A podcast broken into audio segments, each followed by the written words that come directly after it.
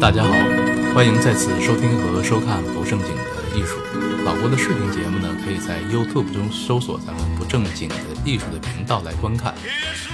那么今天呢，我们聊一个关于水果的话题。刚才去超市啊买个西瓜，结账的时候呢是吓一跳啊，一个瓜是五十多，瞬间啊老郭就是又又觉得是被消声了，也就是被消费升级了。前段时间呢，就有网友在热烈的讨论啊，说现在的水果怎么这么贵呀？那么分析原因呢，有的说是受灾啊，因为气候减产的；有说是热钱呢进不了房地产了，就得找去处，涌入了农产品市场的；有说呢，现在这个务农的成本啊是越来越高，呃，店面呀、仓储啊、运费呀都在升高导致的。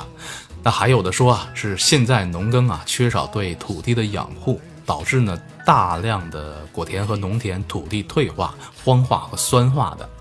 那还有的说是跟中美贸易战有关的，因为像柑橘类啊、苹果呀、大樱桃啊，啊都是美国出口中国最多的水果。老郭看了一圈呢，是频频点头啊，表示很长姿势。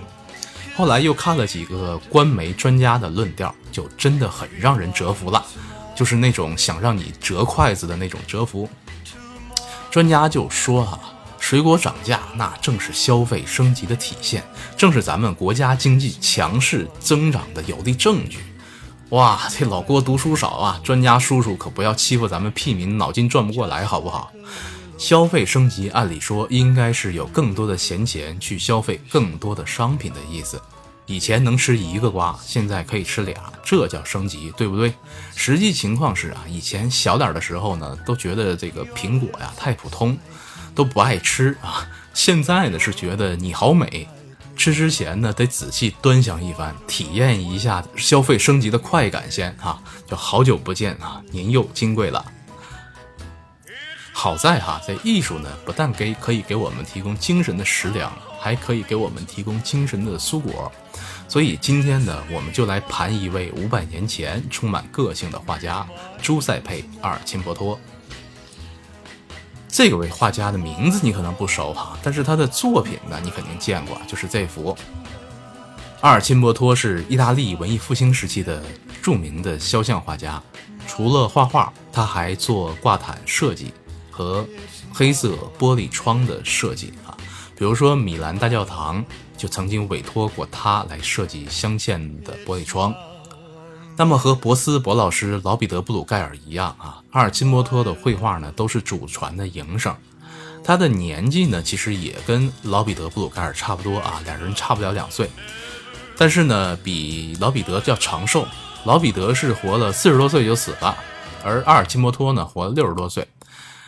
呃，虽然他是意大利人啊，但是呢，他其实是长期混迹于这个神圣罗马帝国的，有也就是今天的德国，也是在神罗啊让他扬名立万。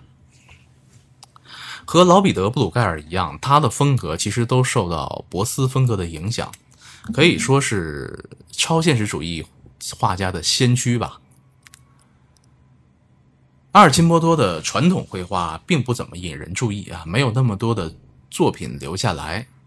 但他的肖像画呢，呃，独出心裁的去去将人物的头部啊，用蔬果啊、蔬菜啊、水果啊、树啊、这个树根啊，还有鸡鸭鱼肉啊等等食材去堆砌，可以说是堪称绘画界的 freestyle 啊，这就另辟蹊径的为他吸粉无数。他活着的时候呢，是着实火了一阵子，但是呢，死以后呢，很快他的作品呢就又销声匿迹了。作品这样的命运和老彼得·布鲁盖尔其实也差不多，可能是这些个古灵精怪的、带有浓厚的超现实主义的这个作品啊，太超前了。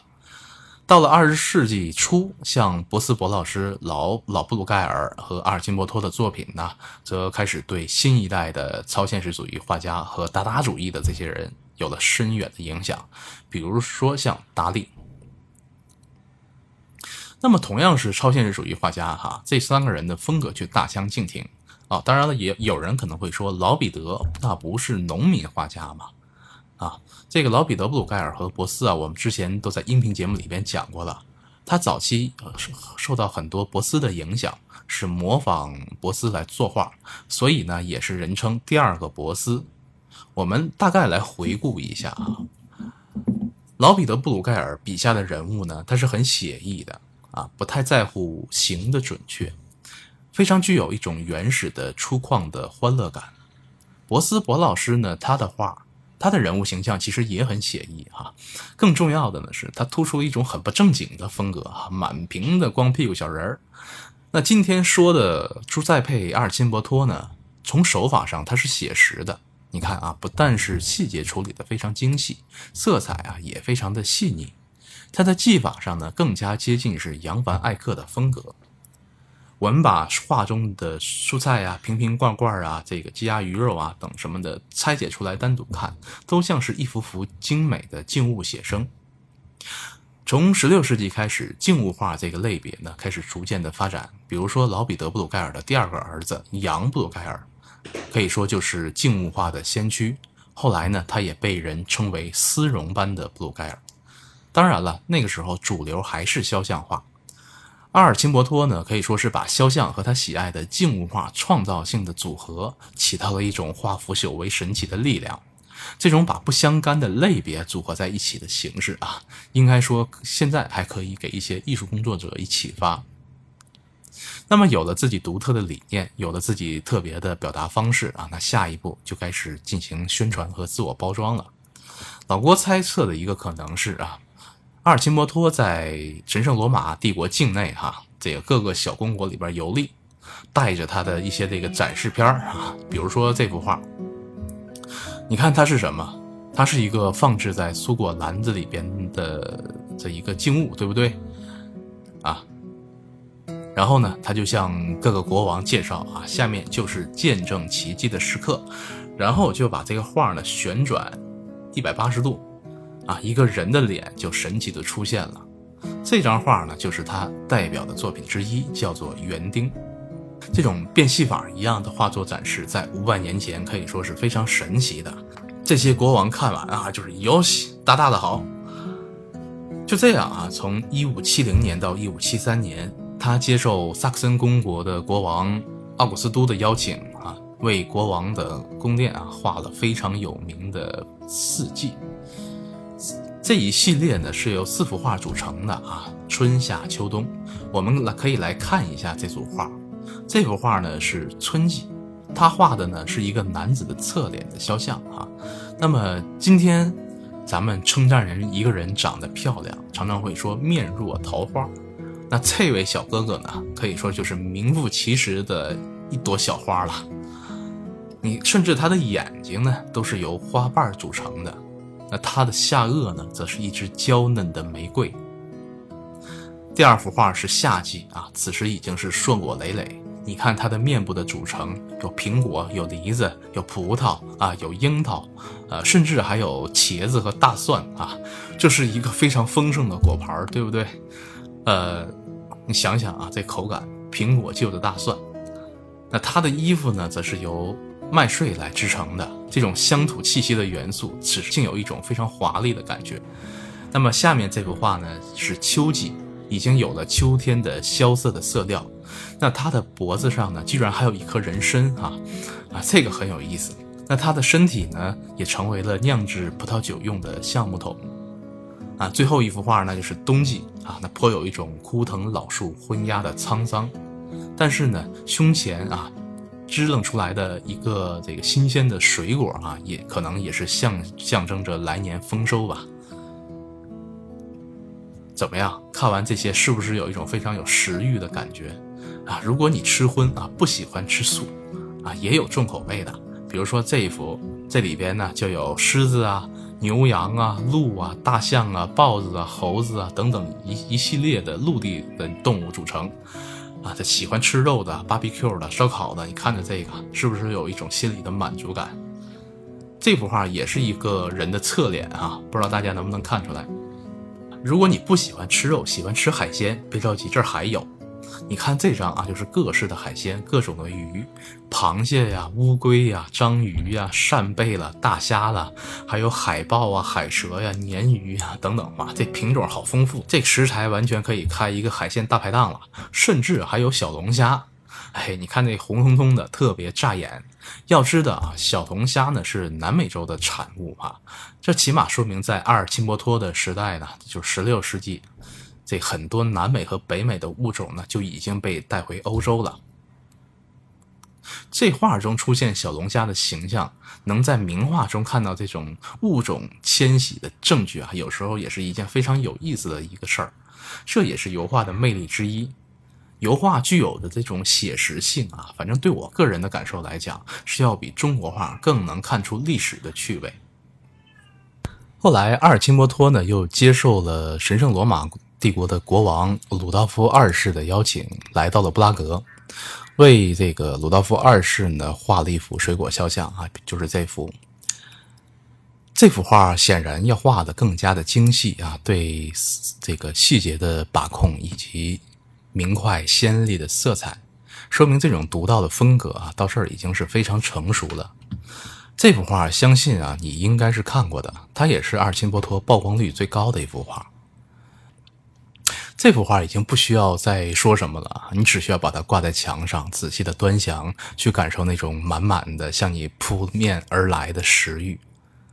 呃，话说咱也挂不起啊，没关系，咱老郭微信公众号的小店里边有这幅画的复制品，大家喜欢的呢可以去购买哈，很便宜。阿尔钦波托的作品呢，咱们大概就先介绍到这儿啊。这里呢，其实想发散的去讲一下这幅肖像的主人鲁道夫二世以及他涉及的一段历史。这段历史呢，非常让老郭有代入感，所以忍不住要拿出来讲一讲。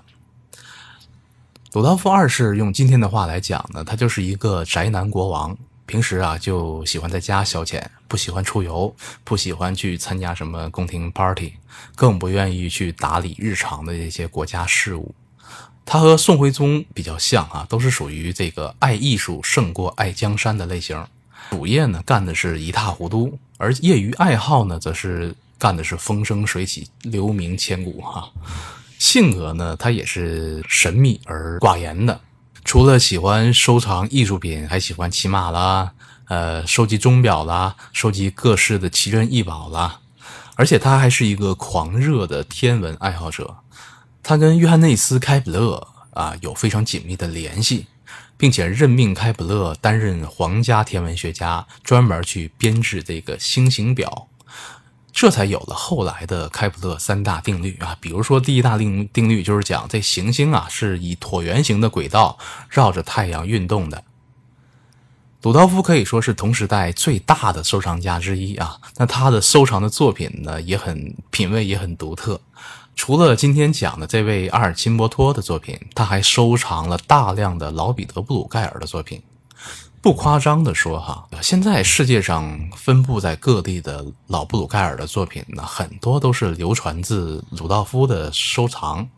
后来，在一六四八年这个布拉格之役的时候啊，这神圣罗马战败，结果呢，布拉格是被瑞典人是洗劫一空啊，呃，所以当时很多鲁道夫的收藏，包括这个老彼得布鲁盖尔的一些画，就流散到了世界各地了。这哥们儿在艺术收藏上。绝对是顶级的大咖，但是啊，在政治上基本上就是是一个典型的猪队友，而且他还是个不婚主义啊，他一辈子没结婚啊，到死也没留下一个合法的继承人。他并不是说他是一个性冷淡，那他有很多情人，还有一大堆的非婚生的这个私生子女，但这没用啊，私生子女是没有继承大统的正当性的。仅仅是这一点，他就受到了很多。大臣和这个贵族亲戚们的指责，因为不论是古今中外啊，储君啊，这立储是政治稳定的一个基础。你鲁道夫啊，是天天墙外开花，但是就不正经娶一个老婆，正经生一个继承者。这万一哪天你要是挂了，是会引起朝局动荡的。你说现在局势为什么这么紧张、这么高压、这么风声鹤唳呢？啊，不立储。也是一个非常大的原因。这眼看走马上任好几年了哈，呃，下一任储君在哪儿还看不到呢？这就让一些老人家心里很没底啊！你这位小朋友是个什么意思呢？啊，看你这不紧不慢的架势，难道是要搞我的说啊？然后啊，在一番这个明枪暗箭的斗争之后，老人家才发现，哦，原来小朋友是打算干一辈子呀！我等我们这批老头子挂了，你再把我们的家族来一个斩草除根，这明摆着就是要搞我们喽！这种平衡啊，一旦被打破，到了你死我活的局面，那大家伙，还不都开始拼命了吗？以上就是鲁道夫被人诟病最多的啊其中一点。这还不算完，你没子嗣就没子嗣吧，大不了从别的国家的亲戚或者是你的兄弟里边找一个继承者就完了。但是啊，鲁道夫对政治没啥兴趣啊，没啥政治能力不说，但是啊，他还有一颗做老大的心。这就是一种脱离现实感的典型的妄想型人格。他看不到西边正在崛起的法国、英国，还有当时正如日中天的由他的舅舅啊腓腓力二世领导的西班牙。总觉得吧，自己是君主啊，尤其是既神圣又罗马的君主哈，呃，谁还能敢比我强呢？那怎么来显示我的政绩呢？鲁道夫啊，就打起了一带一路的这个主意。那时候呢，东边的奥斯曼土耳其正在不断西进来骚扰欧洲的边界哈，所以啊，鲁道夫二世就突发奇想，他认为可以通过一次新的十字军东征来统一所有的信奉基督教的国家。在一五九三年，他就发起了一场对奥斯曼土耳其的战争，这场战争哈一打就是十三年，一直持续到。一六零六年，所以被人称为漫长的战争，或者是奥斯曼战争，也叫十三年战争。这搞的是神罗是负债累累，国库空虚啊！你这对外开火不说啊，在对内维稳上还出了大问题。期间呢，先是一六零四年，他所统治的这个匈牙利啊，还发生了叛乱，这就让神罗整个朝廷。反对势力的声浪是一浪高过一浪啊，纷纷是抨击鲁道夫二世，说你这到底是个什么样的猪队友啊？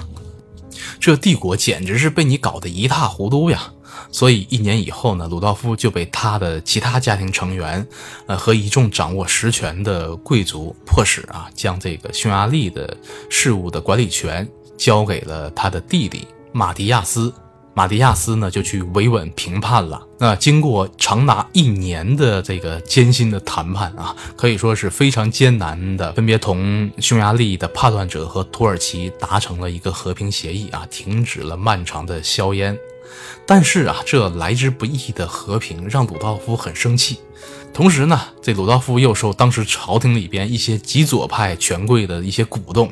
啊，就是那些主管什么意识形态和宣传一方面的这些权贵哈，鲁道夫就指责马蒂亚斯啊，你这不是投降派的行径吗？啊，你所做的巨大让步其实是为了维护你个人的利益，你是我们神圣罗马帝国的分裂分子，我看你呀就是狼子野心，是想搞匈牙利独立，是赤果果的凶毒分子。鲁道夫是不顾众大臣的反对啊，准备是重新跟奥斯曼土耳其开战。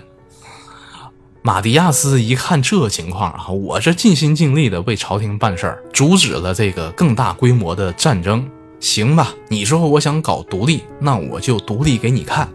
于是呢，马蒂亚斯是争取到了匈牙利叛乱者的支持，相当于是自立为王，迫使呢鲁道夫放弃了匈牙利的王位啊，给马蒂亚斯。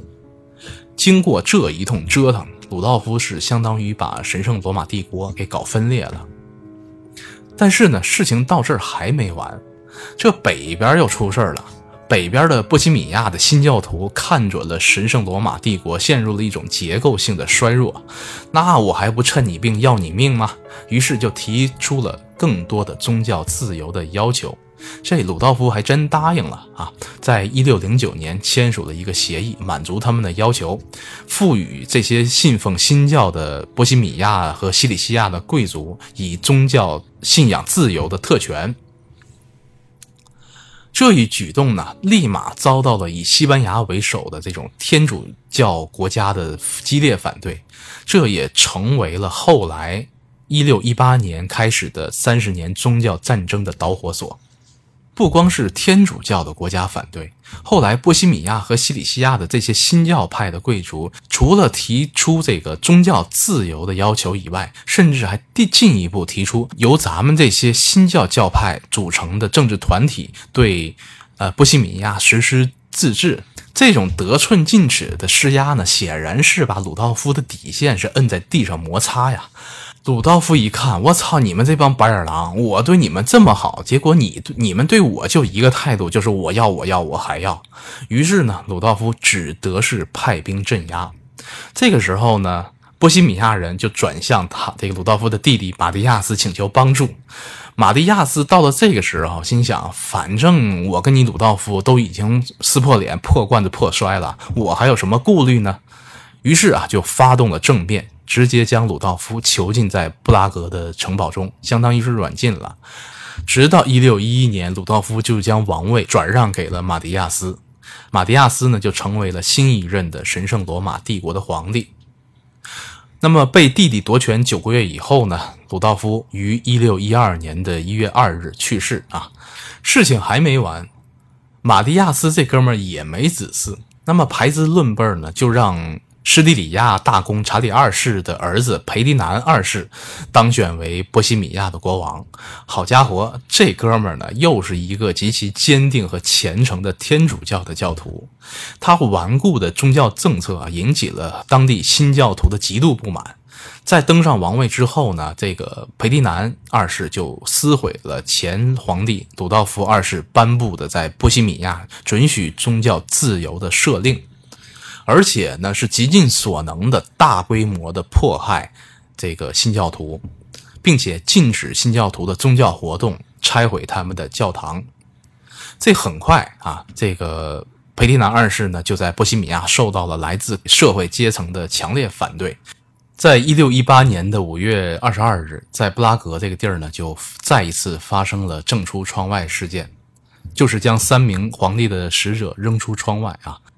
这个事儿呢，就成为了波西米亚起义和整个三十年战争的开端。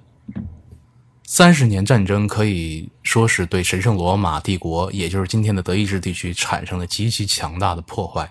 人口呢，死的死，逃的逃，由原来的一千六七百万，直接变成了五百万左右。这种大规模的人口锐减，让德意志啊，花了将近两百年时间才缓过气儿来。那么这一段历史呢，就跟我们之前讲的一些内容接上了啊。那有感兴趣的呢，可以找出之前的节目去回去收听。那么咱们来讲讲这个这抛出窗外事件啊，这个事儿啊，就相当于今天的大游行，在神圣罗马帝国的历史上呢，是发生过两次。第一次是发生在一四一五年。当时呢，波西米亚的宗教改革家杨胡斯被罗马教廷是判处为异端，并且呢是以火刑处死，这就引起了支持胡斯的地方的贵族以及民众的激烈的反抗。最后啊，教廷是对波波西米亚颁布了进行盛世的处罚禁令。这儿插一嘴，杨胡斯呢是宗教改革的先驱，他可以说是马丁路德的前辈。到了一四一九年呢，终于是在这个。罗马神圣罗马君主兼波西米亚国王瓦兹拉夫四世的斡旋之下呢，终于让这个禁令解除了。然而，原本是以胡斯教徒为主的布拉格的市议会却遭到了解散，还有人被逮捕。代取而代之的呢，是以天主教会为主的新的市议会，这就让胡斯教。都是无比的愤慨哈。同年的七月三十号，部分激进的胡斯教徒呢，就在神父杨柴利夫斯基的率领下走上了街头，呃，实行了大规模的抗议游行。当人潮聚集在新市政厅的查理广场的时候呢，呃，他们同时呼喊啊，这个释放这个胡斯的信徒，这些都是好公民，他们不是暴徒。然而，随着游游行群众的情绪不断高涨，也激发了反胡斯派的人的这个强烈的不满，就是所谓这个建制派的不满。然后这个时候，突然就有人从市政厅的窗户里边扔石头砸向这个胡斯教徒，这立刻就引炸了这个一触即发的一个形势啊！那狂怒的这些激进分子呢，就冲进了新市政厅。那么在人民群众的这个煽动下，哈，活活的是将市长和议员啊等七个人从新市政厅的这个窗户上面扔下了一楼，然后下边一楼啊等着的一堆这个人民群众呢，就拿着棍棒一顿臭揍。这个就是第一次的抛出窗外事件。那么之后呢，暴动更加的激烈，信徒呢开始攻击天主教的教堂以及相关的人员。导致了神圣罗马最后是不得不出兵镇压，呃，胡斯信徒啊也是全面的起义，由此引发了长达十五年的胡斯战争。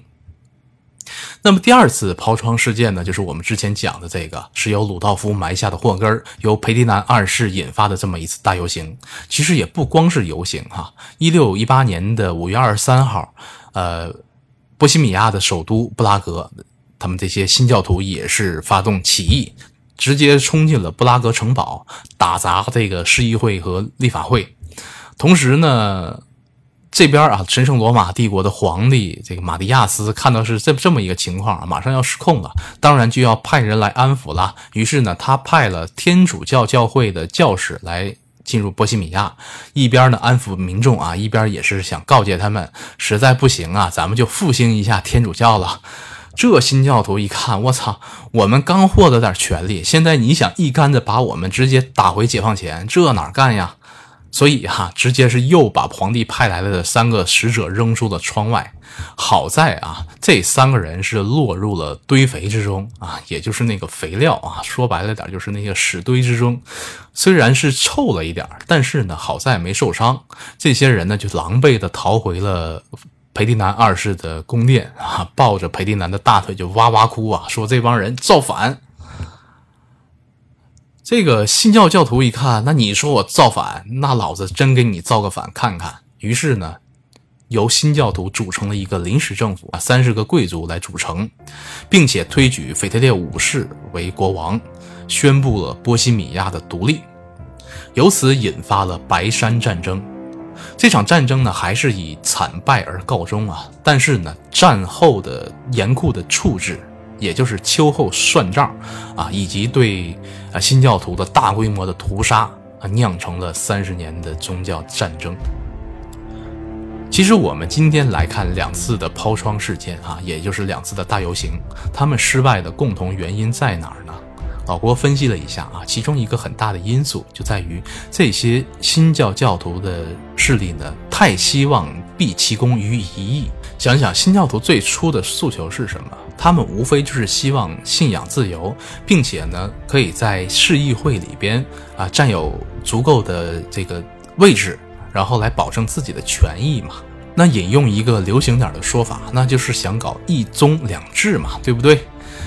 那这个事儿最好的策略，其实是要优先保住胜利的成果。在鲁道夫承认了新教徒的这个特权和宗教自由以后呢，应该稳扎稳打，慢慢的去培养自己的政治影响力，让这些信仰新教的自由派人士呢，慢慢的在市议会和立法会里边站稳脚跟，获得更多的席位，一步一步的占有更多的投票权和主导权。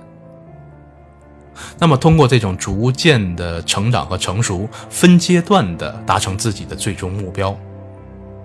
但是啊，这些新教徒的领导们太过着急，看鲁道夫你怂了，那我们就赶紧的趁热打铁，把所有的诉求一股脑的都说出来，逼你就范，逼你承认。